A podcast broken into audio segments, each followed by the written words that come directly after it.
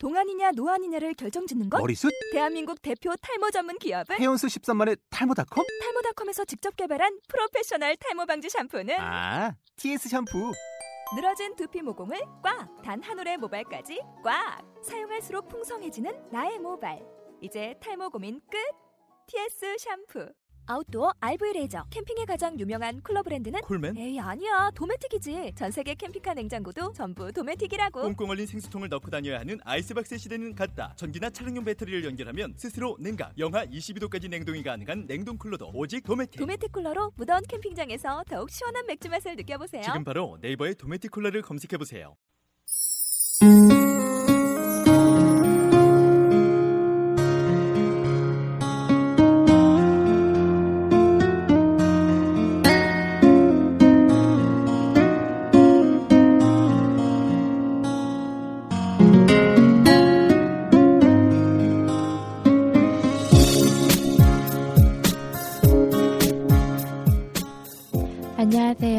까미 인터넷 팟캐스트 기획단입니다.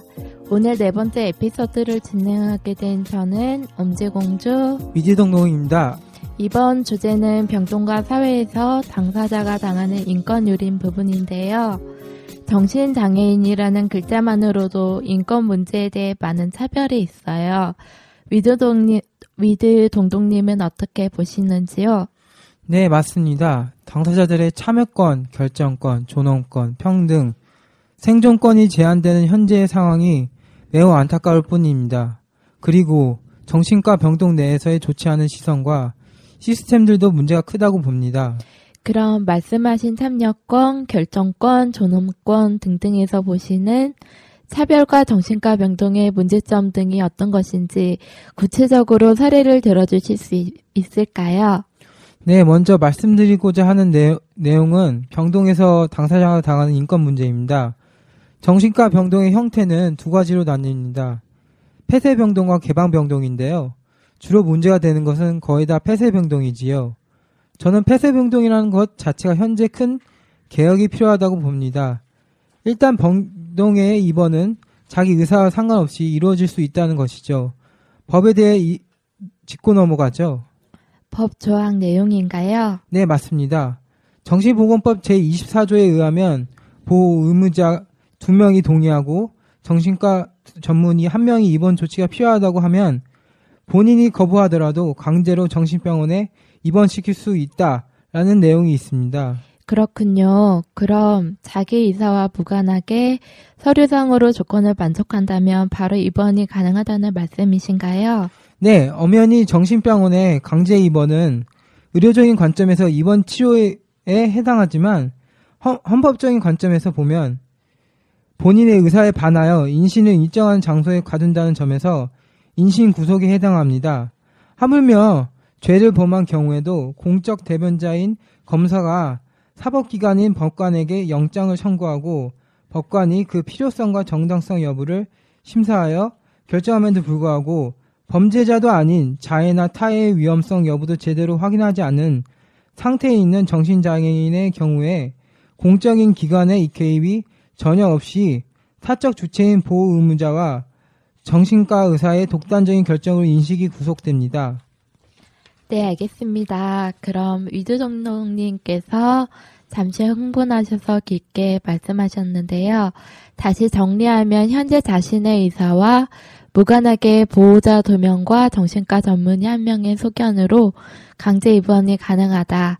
그리고 그 입원 과정 또한 매우 불합리하고 비인권적이다라는 말씀이시군요. 네, 그렇습니다. 그럼 숨을, 숨을 돌리면서 노래 한 곡 듣도록 하겠습니다. 베니킹의 스탠 바이 미.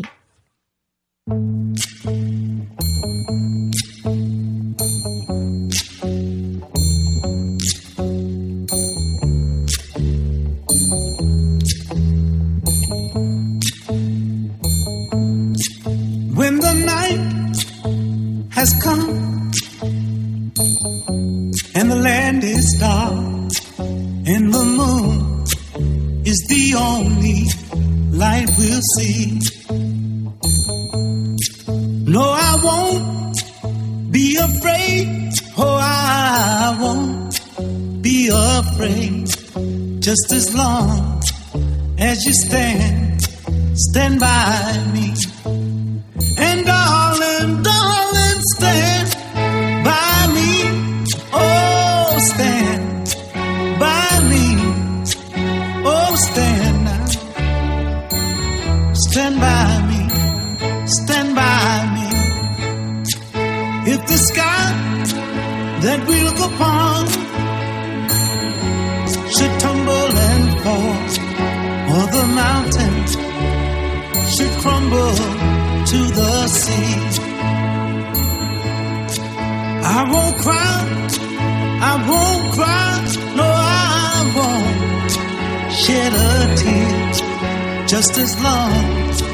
As you stand, stand by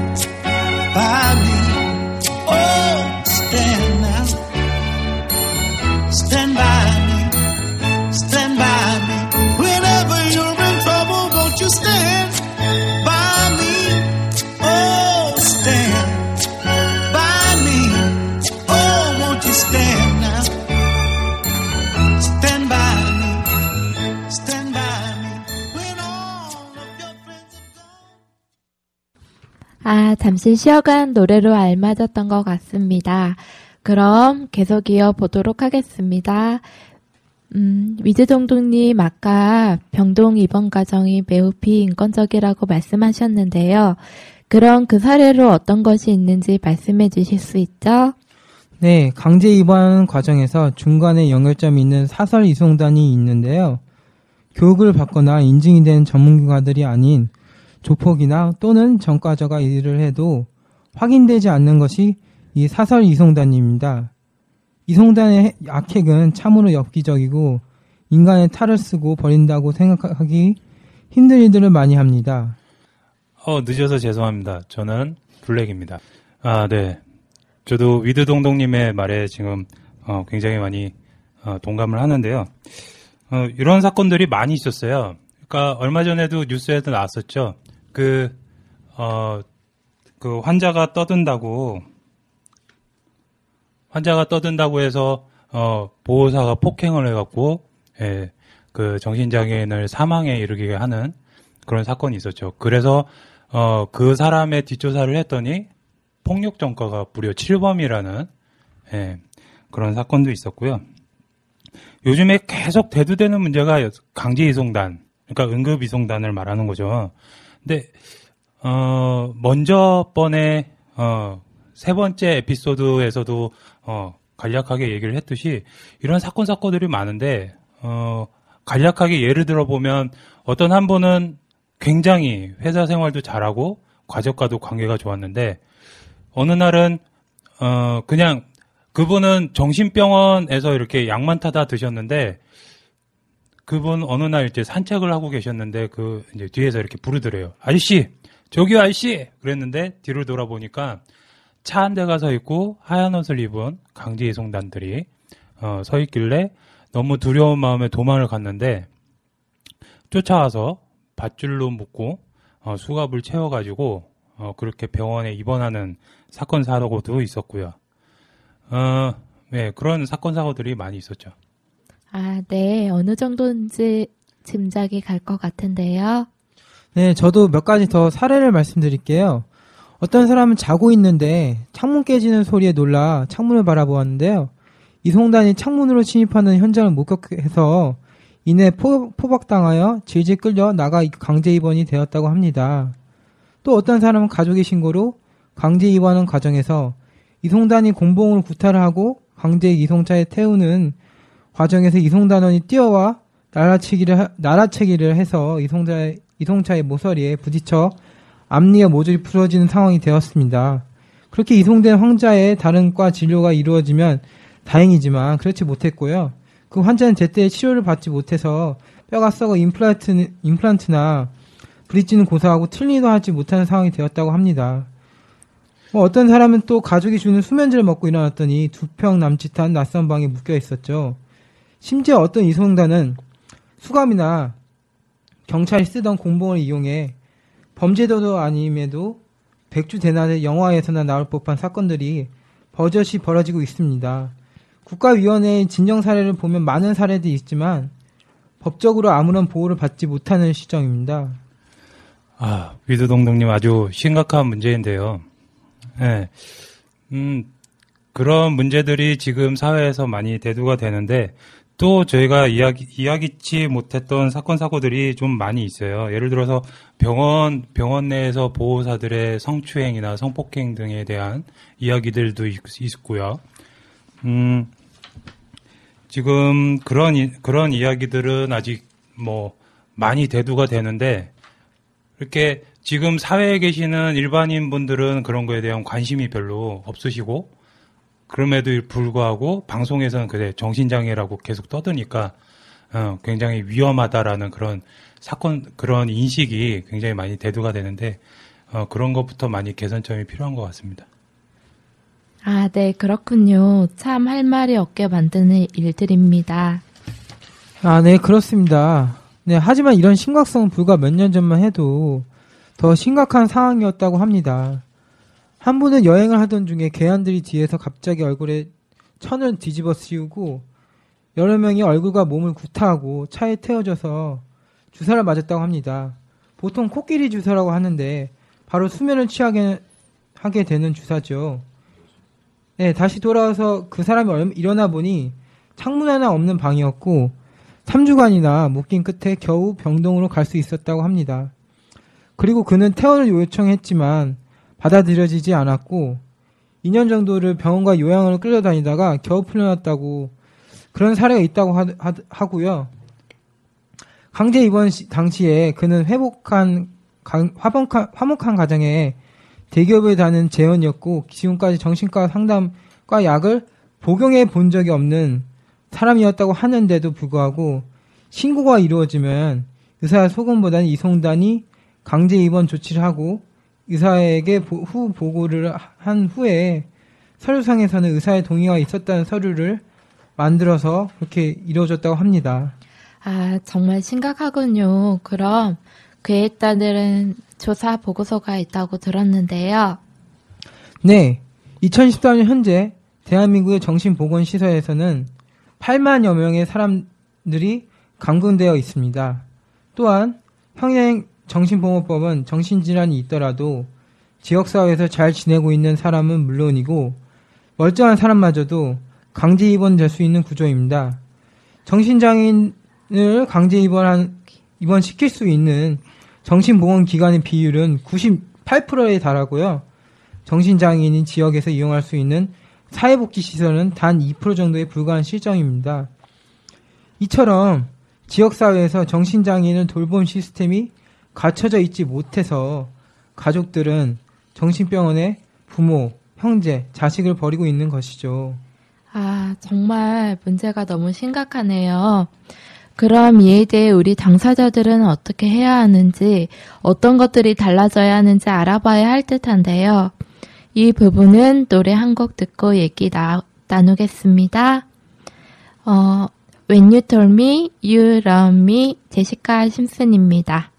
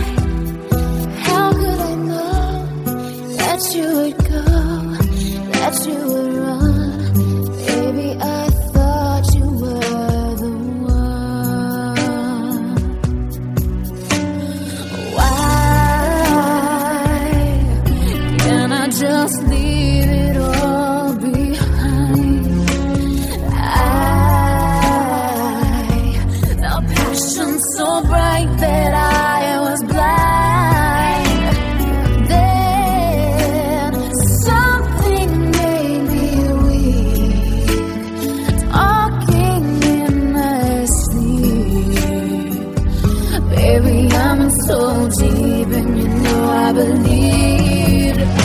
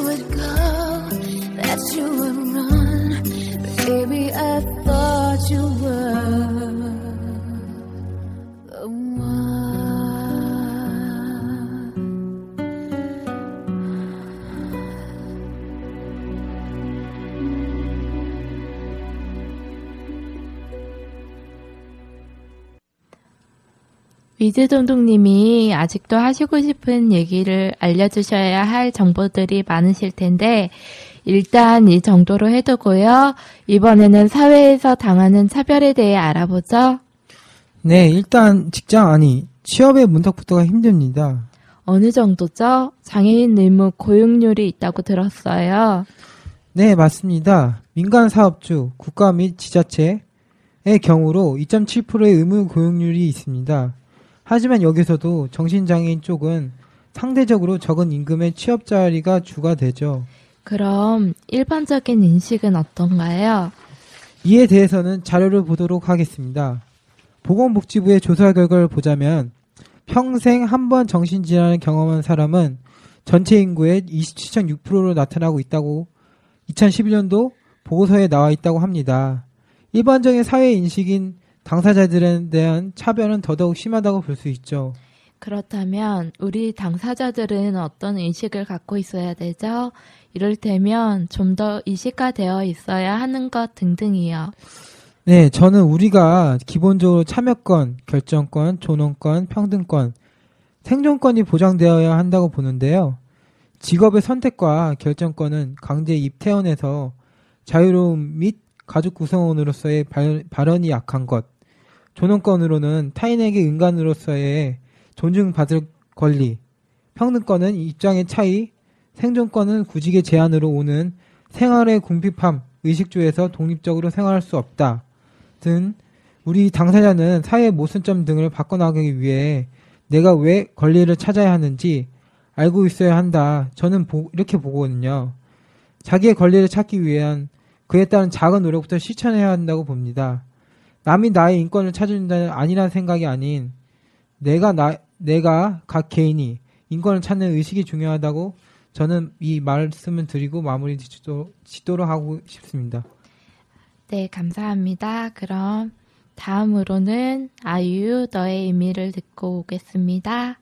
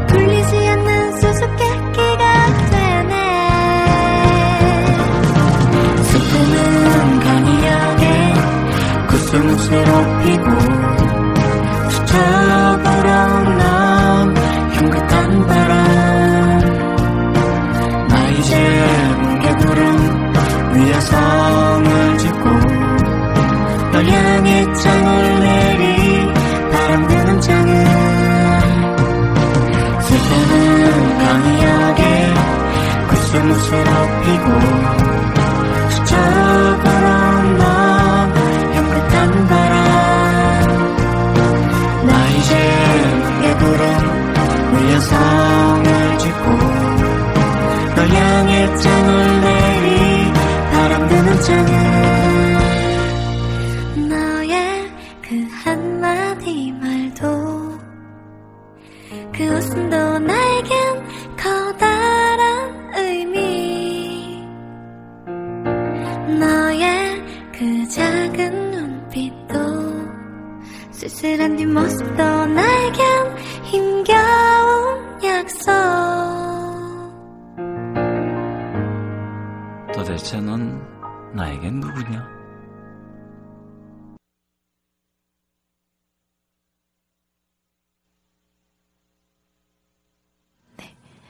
네, 아이유의 너의 의미를 듣고 오셨습니다.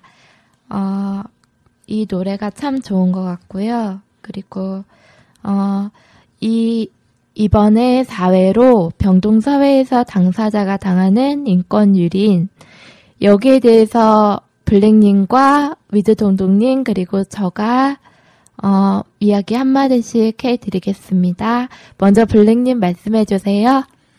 아, 네. 이렇게 많은 부분의 사건 사고들을 듣고 보고 하다 하면서 어, 많은 분들은 어떤 생각을 하실지는 모르겠어요. 근데 저희들도 정신장애인이다 보면 저희 저희들한테도 사건 사고가 정신장애인들의 피해 사례만 들어오고 그렇다 보면은 이제 일반인 분들은 어, 저희들의 어, 사건 사고만 보게 되겠죠. 저 사람들은 무서운 사람이다. 근데 꼭 그렇지만도 않은 게 예를 들어서 사이코패스의 살인마, 연쇄 살인마들을 보면 저희 정신병력이랑 좀 상관은 없는 이야기잖아요. 그런 것처럼 그런 거랑 같이 이렇게 겹쳐서 생각을 좀 안 해주셨으면 좋겠어요. 그리고 꼭 병원, 병원을 통해서만 뭔가 제한 짓고 강압하고 그리고 우리를 인간 이하에 취급을 하는 네, 그런 법률부터 그리고 그거를 따라가면서 점점 양심이 말라가는 병원 종사자들과 예, 그런 요양시설에 예, 간악한 짓을 하는 종사자들. 16살, 13살 어, 여자아이를 어, 보호사들이 돌아가면서 성폭행을 성폭행을 하고 그것도 몇 개월간 지속을 하면서 어, 얼마 전에 대두가 됐었죠. 꼭 네. 우리는 이렇게만 살아야 되는가 똑같이 태어나서 단지 남들이 느끼지 못하는 남들이 가지지 못하는 병에 대해서 그런 거를 많은 고통을 가지면서 생활을 하는데 그런 거에 대한 거를 왜 그런 걸 가지고 있다고 해서 우리를 사회에서 배제를 시켜야 되고 음, 많은 부분을 하지 못하게 하고 그리고 병원에서 태어나면서 어, 오랜 장시간 동안 병원에 있다 보면 자연히 사회에서 멀어지고 적응하지 못하고 그러면은 또 자기 자신에 대해서 자책하게 되고 그러면 또 증상이 올라와서 다시 입원해야 되는 그런 반복적인 삶보다 막대한 자금이 병원 쪽으로 들어가는 것보다는 우리가 좀 더 살 수 있는 세상 같이 그러니까 꼭 누군가 정신장애인이고 누군가는 일반인이고 누군가는 종사자고 그렇게 구분 짓지 않는 같이 살아갈 수 있는 세상이 됐으면 좋겠습니다. 네, 너무 좋은 말씀 감사드리고요. 그 다음에는 위드동동님이 말씀해 주시겠습니다. 네, 이미 세계적인 추세는 병원이 아니라 지역사회 보건 정- 중심으로 그 흐름을 바꾼 상태입니다. 세계적 전문가들의 견해를 들어보면 우선적으로 병상의 숫자가 많을 필요가 없다는 게 공통적인 의견이고요. 왜냐, 치료하기 점점 좋아지고 있어서 증상을 완화시키는데 빠르면 열흘, 오래 걸려도 한 달이면 충분히 완화가 된다는 것입니다. 게다가 본질적으로 중요한 것은 증상을 느끼는 자신이 빨리 생활로 돌아가야만 회복이 더 빨라지니까 다시 말해서 일상생활의 사이클로 하루빨리 돌아가야 하기 때문에 자신이 생활하던 자기 집을 선호한다는 사실입니다. 친근한 자기 집 또는 집과 가까운 곳에 치료가 가능한 관리 능력을 가진 시스템이 있다면 당연히 일상생활이 손상되지 않도록 그런 시스템을 선호하지 않겠습니까? 개인적인 치료와 사회적인 비용 측면에서만 그게 훨씬 효율적이라고 부인할 수 없죠. 모든 해결책이 빠르고 가까운 곳에 있다는 것입니다. 바로 그런 말씀을 드리고 싶습니다. 네, 저는 이상입니다. 네, 감사합니다. 어, 그리고 저의 의견을 마지막으로 말씀드리고, 그 다음에 음악을 듣고 마칠 텐데요. 저는, 어, 병동 사회에서 당사자가 당하는 인권유리를 해서 제가 지금까지 서른 살까지 살면서 제가 그동안 스무 살에 발병을 해서 그 후부터 계속해서 이렇게 사회생활을 하면서 많은 것을 느꼈는데요. 먼저 말씀드리면, 어, 현대사회는 21세기인데도 정신장애인에 대한 일반인들의 시선과 편견, 정신보건에 근무하는 선생님들도 명분은 사회복지사이시지만 편견 없는 사회를 만든다는 말뿐 어느 선생님들은 편견을 가지고 계시는 분들도 계시며 정신장애인 회원들을 아랫사람으로만 대하십니다.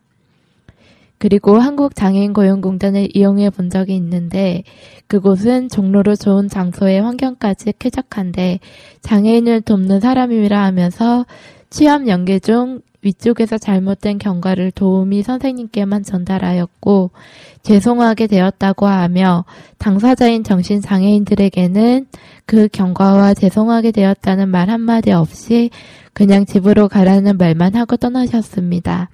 그래서 그 여자 사회복지사가 너무도 불쾌했습니다.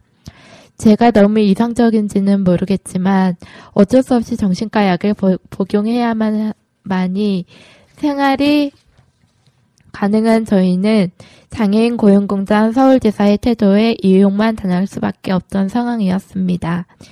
이러한 사회에 변해야만 합니다. 물론 사회복지사들도 먹고 살아가야 하는 한 사람입니다. 다만 불쾌했을 따름입니다. 정신장애인도 사람입니다. 괴물이 아닙니다. 사람입니다. 헬렌킬러, 에디슨 등 어느 한두 가지 장애가 있었습니다. 그들은 사람이 아닙니까? 사람입니다. 장애 유형과 특징이 다를 뿐 정신장애인 저 양말 잘 복용한다면 보통 사람들과 함께 잘 살아갈 수 있습니다. 그리고 여기에 덧붙여서 저의 의견을 한 개 말씀드리겠습니다. 저는 음, 보통 일반인 분들과 정신장애인들이 있다면 그 사람들이 나중에 자신의 삶에서 성공한다면 일반인보다 정신장애인이 성공한다면 그것이 더 별처럼 빛나는 삶이 아닐까 싶습니다. 저는 지금 비록 정신장애로 아프고 있지만 저도 열심히 노력하고 있으며 주위의 정신장애인 분들도 모두 열심히 노력을 많이 하면서 살아가고 계십니다. 그런데 거기에서 어 아프다고 아프다고만 생각하지 말고 저희 정신장애인들은 약만 잘 먹으면 보통 일반인 분들과도 같은 사람들이기에 저희도 얼마든지 멋지게 삶을 살아, 살아나가고 꾸밀 수 있다고 생각합니다. 그래서 저희도 모두 이렇게 용기를 가지고 생활한다면 언젠가는 그렇게 열심히 사, 살아간다면 언젠가는 그 헬렌 켈러나 에디슨처럼 나중에 남을 사람이 되지 않을까 싶습니다. 여러분들도 정신장애인들에 대해서 편견보다는 약만 먹으면 일반인들과 같은 사람이며 그리고 그렇게 멋진 사람이 될 수 있다고 생각해 주시고 음, 정신장애인들을 보통 저희 친구들처럼 생각해 주셨으면 좋겠습니다. 어, 그리고 정신장애인은 모두 위험하지 않습니다. 가끔 사회에서 절망되어 참다가 폭발된 것 뿐 왜 그 장애인만 보도합니까? 다른 가해자들은 왜 보도하지 않고 그 사람들은 보호합니까? 그렇게 만든 가해자 손바닥도 마주쳐야 소리가 난다고 정신장애인은 아무 이유 없이 일을 내지 않습니다. 이래도 정신장애인만이 위험하고 사람으로 보이지 않습니까? 정신장애인은 이러한 사회에서 존재하는 한 밑바닥이라도 먹고 있고 살아가야 합니다. 가족을 위해서죠. 저는 절실하게 외칩니다. 정신장애인이라는 새 안경을 벗고 함께 편견 없이 동등하게 서로 위하는 사회가 되기를 바랍니다. 그리고 약한 자들을 밟으려고 드는 이 사회를 고발합니다. 마지막으로 어, 저희 강의를 마치면서 웨스트라이프의 You Raise Me Up 듣고 저희는 인사드리겠습니다.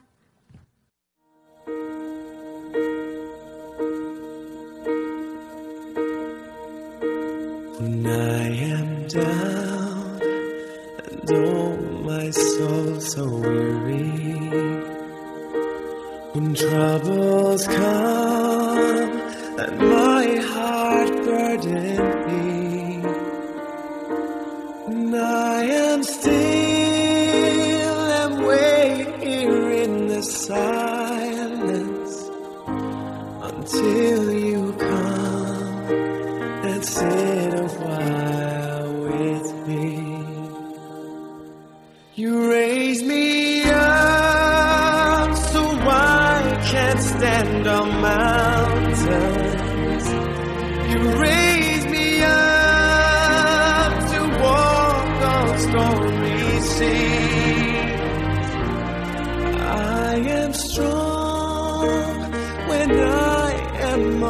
shoulders.